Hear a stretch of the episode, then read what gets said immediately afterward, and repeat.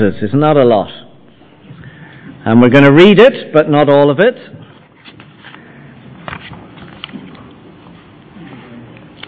One Kings chapter one, I think page three three four. Is that right? Three three four. One Kings. So it starts with a character we've probably all heard of, David.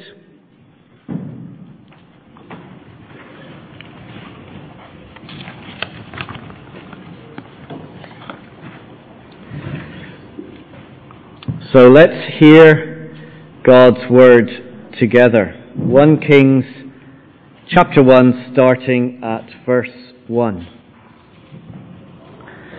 When King David was very old, he could not keep warm even when they put covers over him. So his attendant said to him, Let us look for a young virgin to serve the king and take care of him. She can lie beside him so that our Lord the king may keep warm. Then they searched throughout Israel for a beautiful young woman and found Abishag, a Shunammite, and brought her to the king. The woman was very beautiful. She took care of the king and waited on him. But the king had no sexual relations with her. Now Adonijah, whose mother was Haggith, put himself forward and said, I will be king. So he got chariots and horses ready with fifty men to run ahead of him. His father had never rebuked him by asking, Why do you behave as you do? He was also very handsome and was born next after Absalom. Adonijah conferred with Joab, son of Zeruiah, and with Abiathar the priest, and they gave him their support. But Zadok the priest, Benaiah son of Jehoiada, Nathan the prophet, Shimei, and Rei, and David's special guard did not join Adonijah.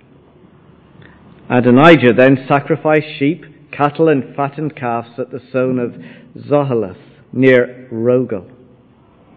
He invited all his brothers, the king's son, and all the royal officials of Judah. But he did not invite Nathan the prophet, or Benaiah, or the special guard, or his brother Solomon. Then Nathan said to Bathsheba, Solomon's mother, Have you not heard that Adonijah, the son of Haggith, has become king, and our Lord David knows nothing about it?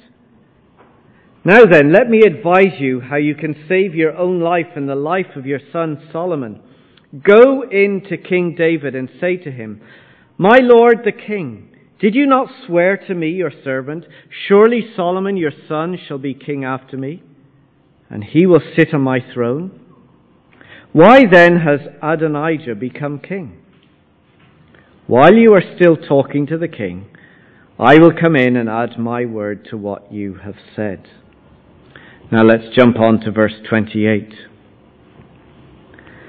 Then King David said, Call in Bathsheba. So she came into the king's presence and stood before him.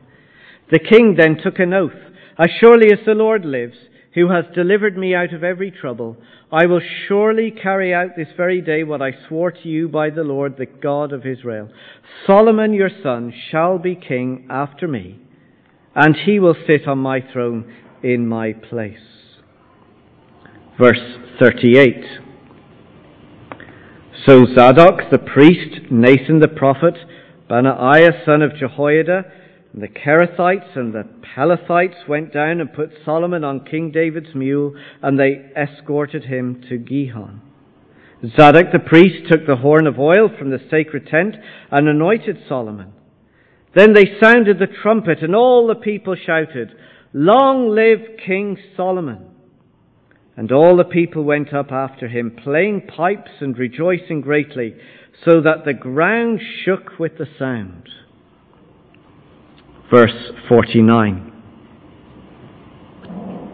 At this, all Adonijah's guests rose in alarm and dispersed.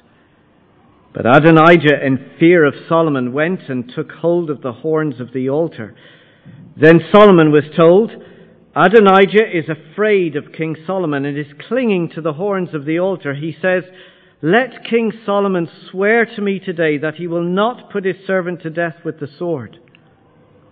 Solomon replied, If he shows himself to be worthy, not a hair of his head will fall to the ground. But if evil is found in him, he will die. Then King Solomon sent men, and they brought him down from the altar. And Adonijah came and bowed down to King Solomon. And Solomon said, Go to your home. Well, there's a lot of people, a lot of names, a lot of kings, and a lot happening. And I don't know about you, but when I started into Kings, I needed God's help, and I still need God's help. So we're going to pray and ask for Him to help us understand His Word. So let's pray.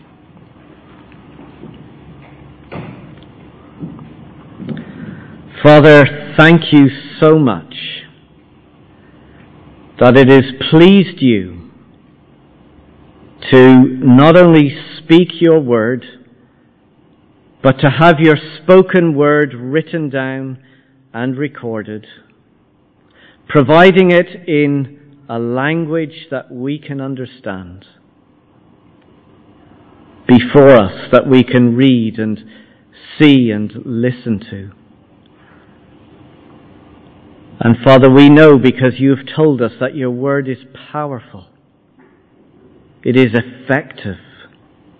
And when your word is taught and explained, as the Holy Spirit takes that word, it drives it deep into our hearts and into our minds.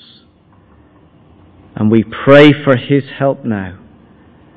That what we read in terms of history, we will meet the living God who changes lives, who holds to his promise, and sees his kingdom prevail. Teach us, Lord, we ask. In your name we pray. Amen.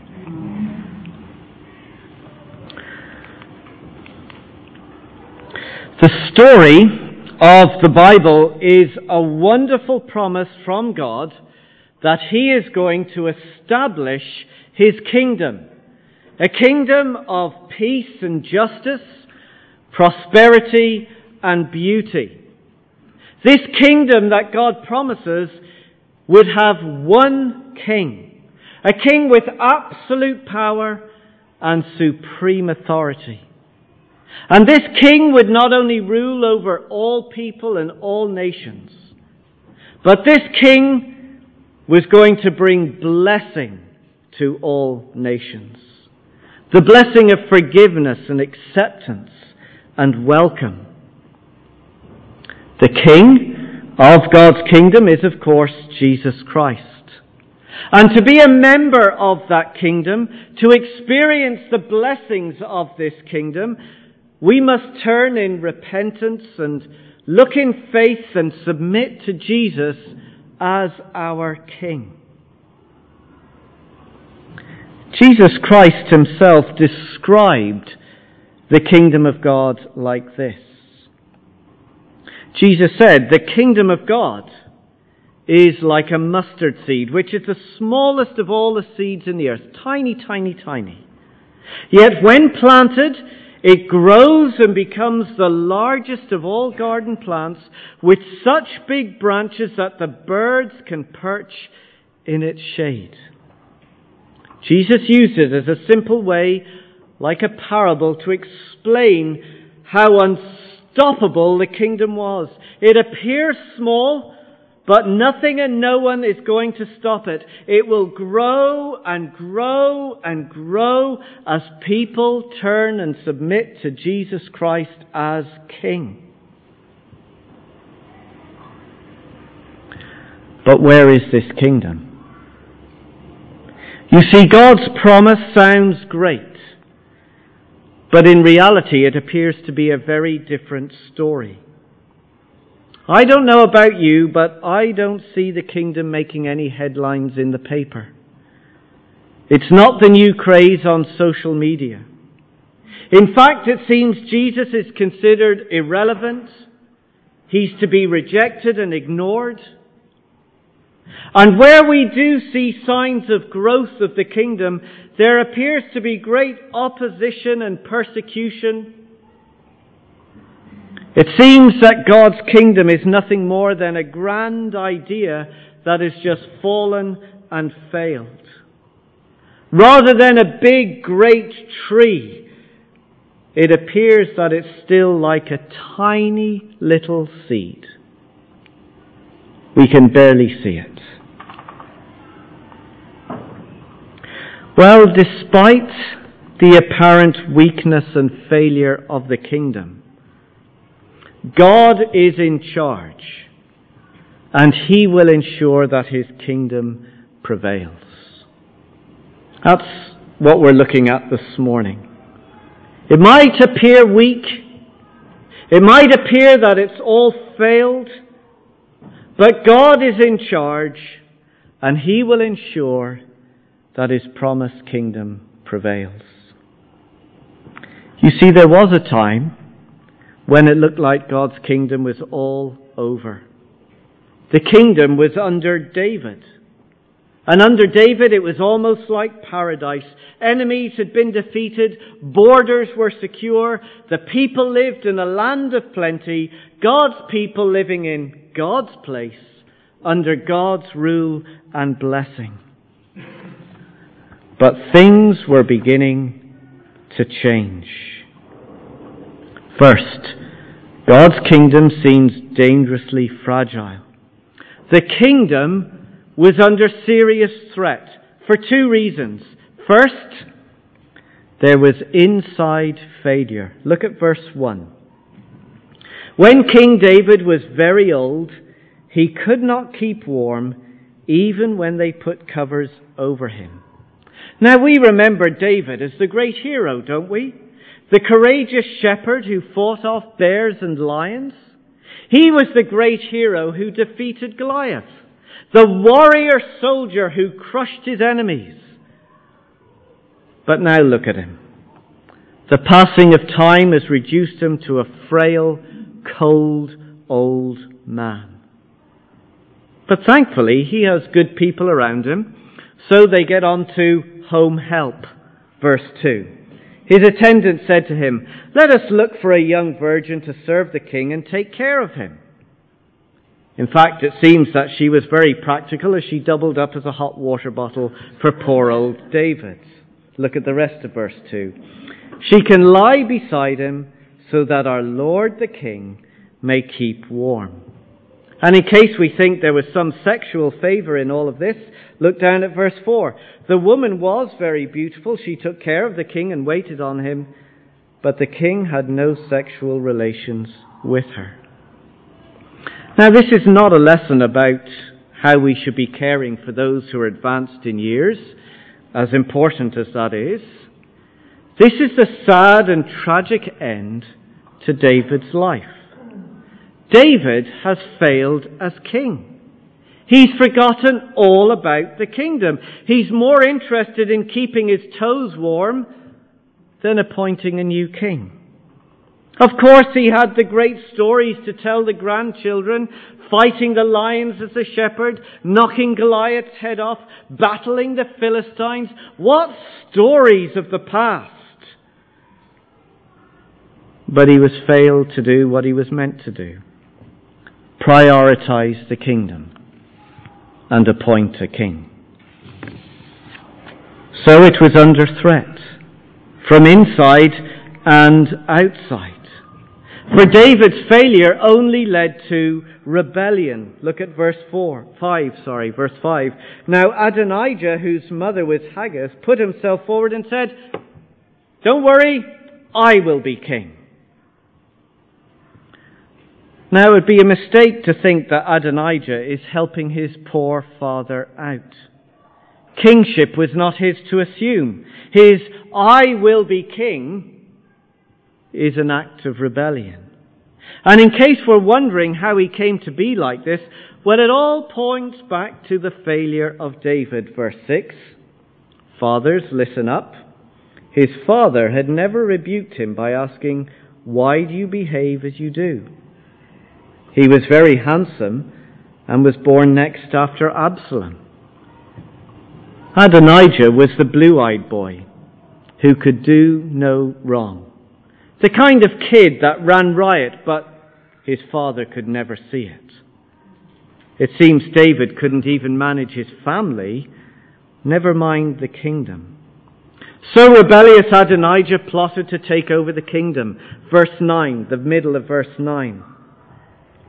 He invited all his brothers and king's sons and all the royal officials of Judah, but he was careful. He didn't invite Nathan the prophet or Benaiah or the special guard or his brother Solomon because Solomon was meant to be the king.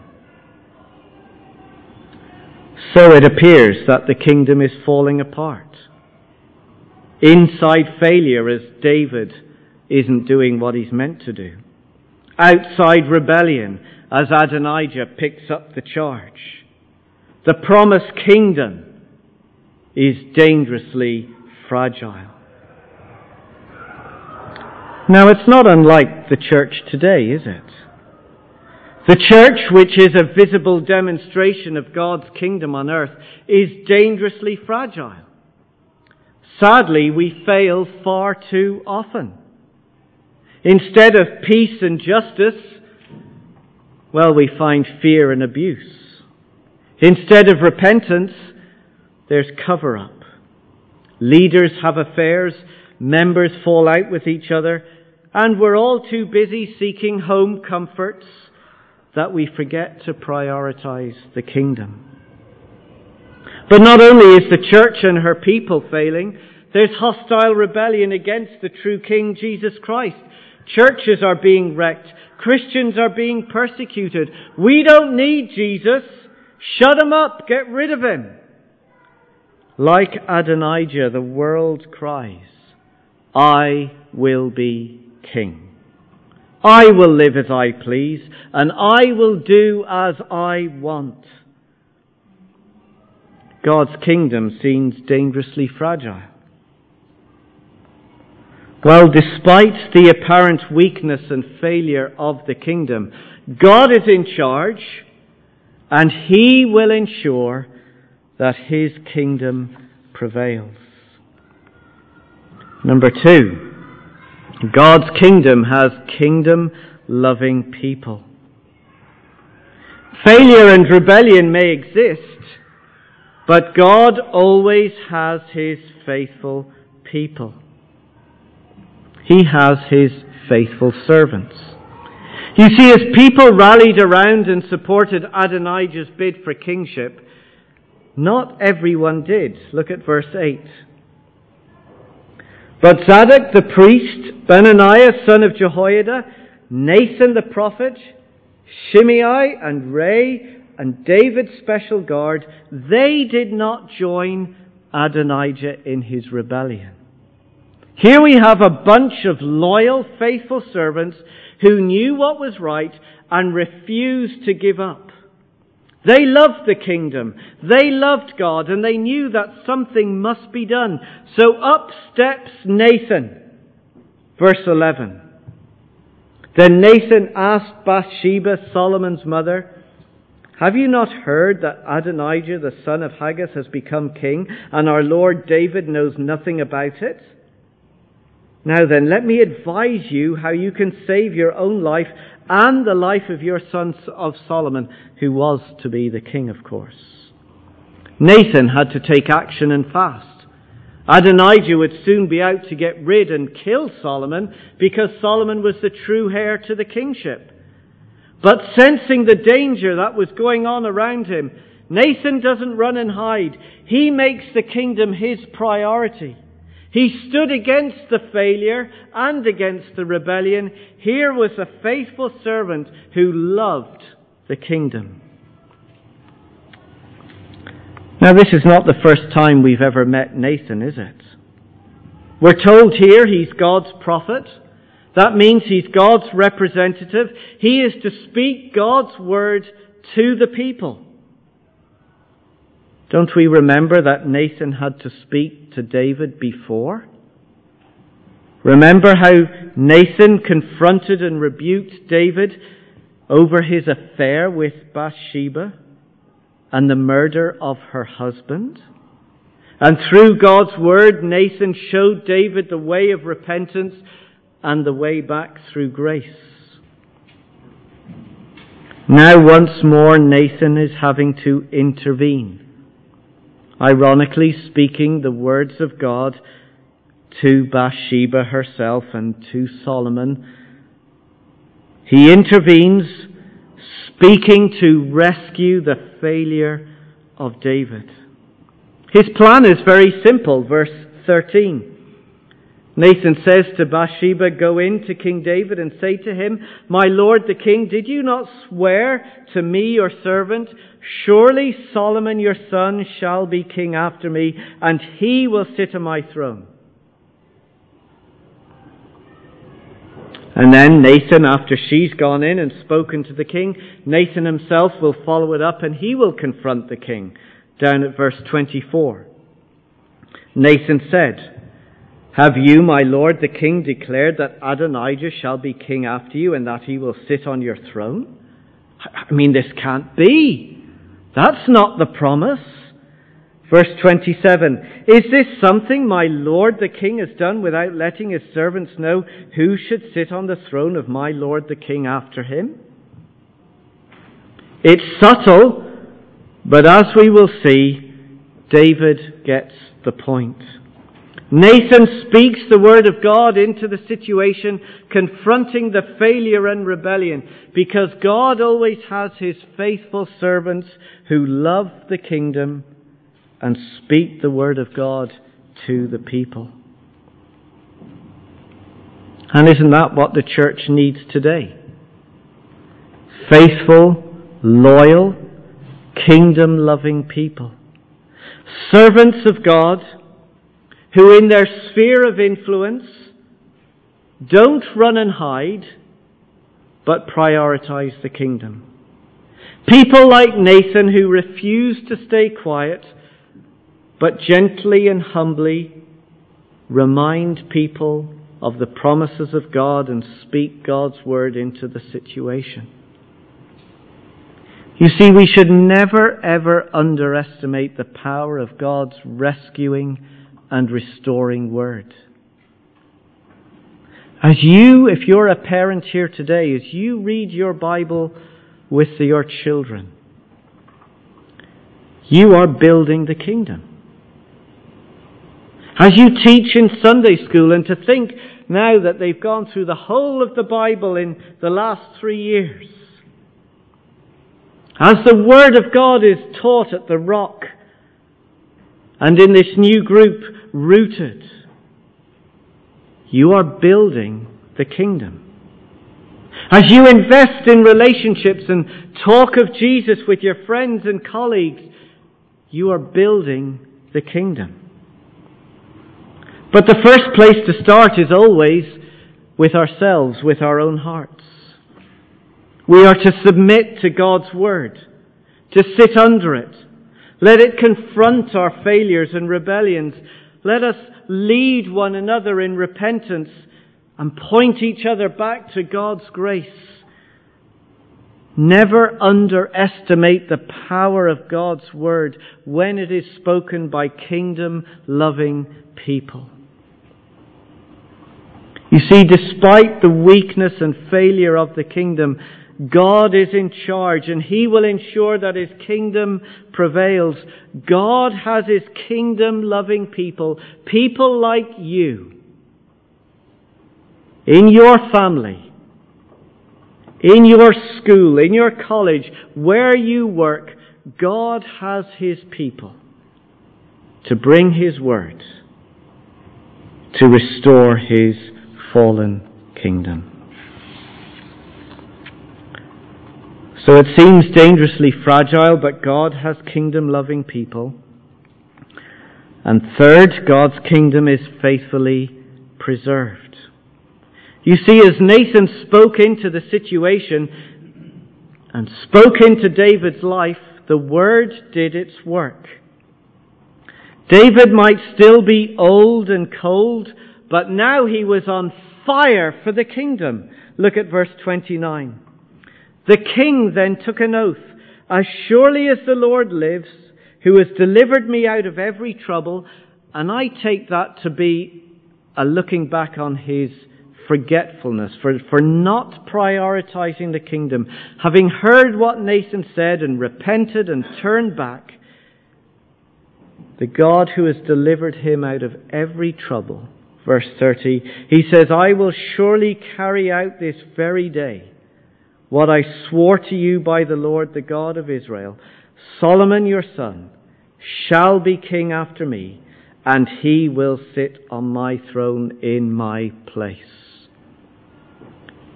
You see, David is no longer concerned about home comforts, about his cold toes. He's now seeking first the kingdom of God. He does what he should have been doing all along. Arrangements are quickly made, instructions are given, verse 34. There shall Zadok the priest and Nathan the prophet anoint him king over Israel, blow the trumpet and shout, Long live King Solomon! Then you are to go up with him, and he is to come and sit on my throne and reign in my place. I have appointed him ruler over Israel and Judah. What a difference the Word of God makes. It shakes a frail old man out of his selfish folly and has him using his last words and energy all for the building up of God's kingdom. The kingdom that looked weak and fallen is now faithfully preserved. The king is installed. Solomon, heir to the kingship, is installed as king. The danger has been averted, and we can all now breathe a sigh of relief.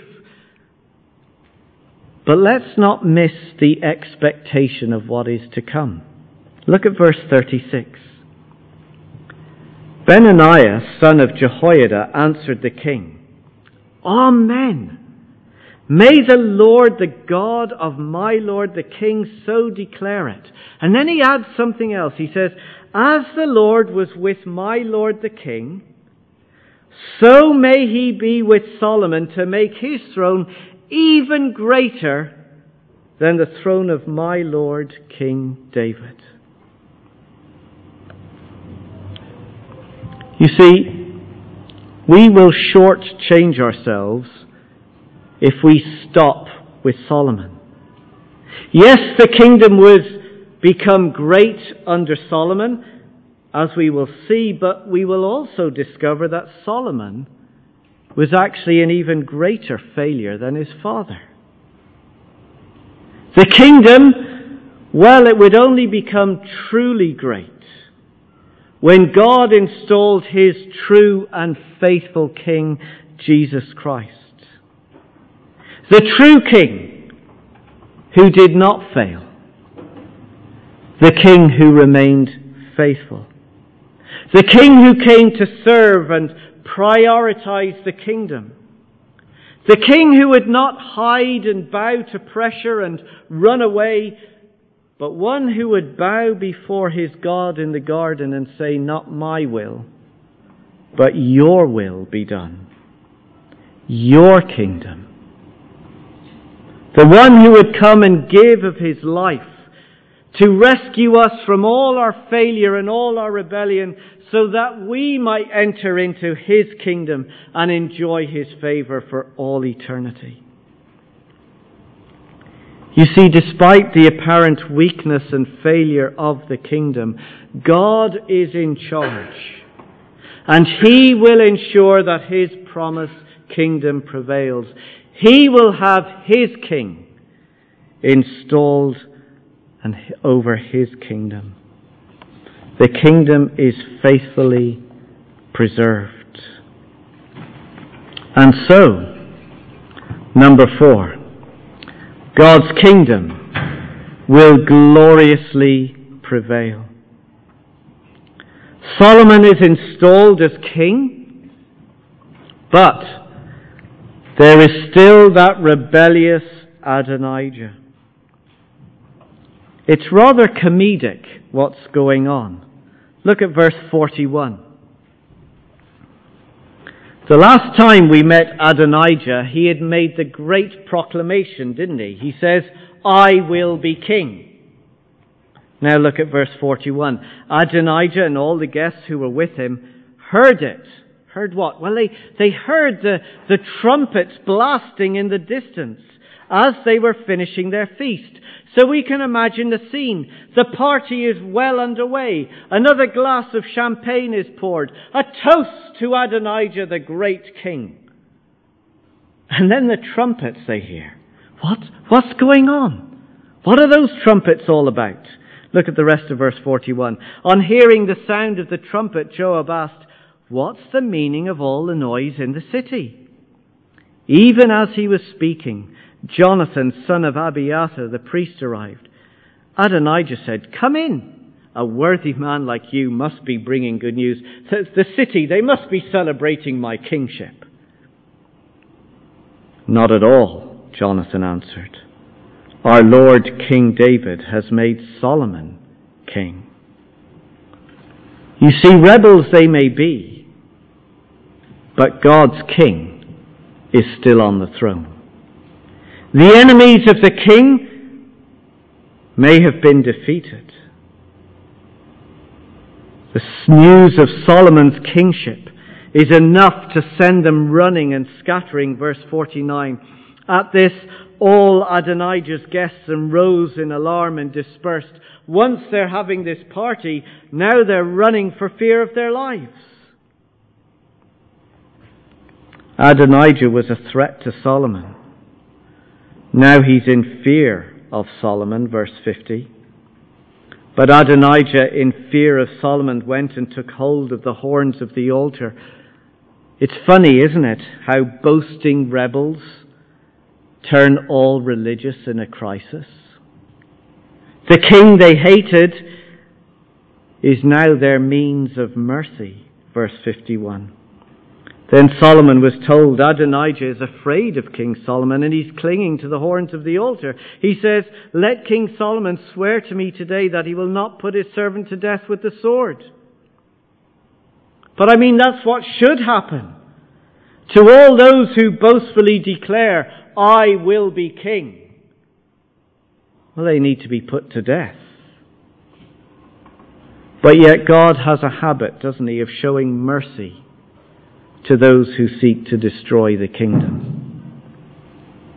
Verse 52 Solomon replied, If he shows himself to be worthy, not a hair of his head will fall to the ground, but if evil is found in him, he will die.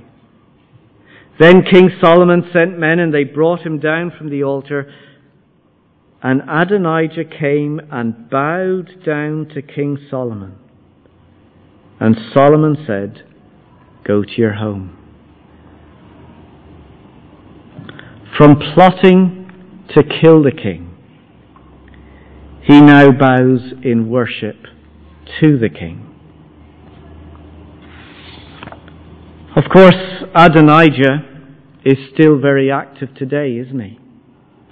He lurks in our hearts as we make our grand statements I will be king. He's active and busy opposing God's church and persecuting his people. And as we look out, it appears that God's king, kingdom is weak and dangerously fragile. But surely this reminds us that God's king will always be on the throne. Nothing will deter God's plan. And so today, Jesus Christ is still on the throne. The world may boast and party, but one day we will hear the trumpets again. And at the sound of the trumpets, the world will stop in their tracks. And the risen Lord Jesus, the King of Kings and the Lord of Lords, will come again in awesome power and in magnificent glory. And at the name of Jesus, every knee should bow in heaven and on earth and under the earth, and every tongue acknowledge that Jesus Christ is Lord to the glory of God the Father. The kingdom appears weak and fragile. It looks like such a tiny seed. We sometimes struggle to see what God is doing. But let us be encouraged. God is in charge, and He will ensure that His promised kingdom prevails. Let's pray together.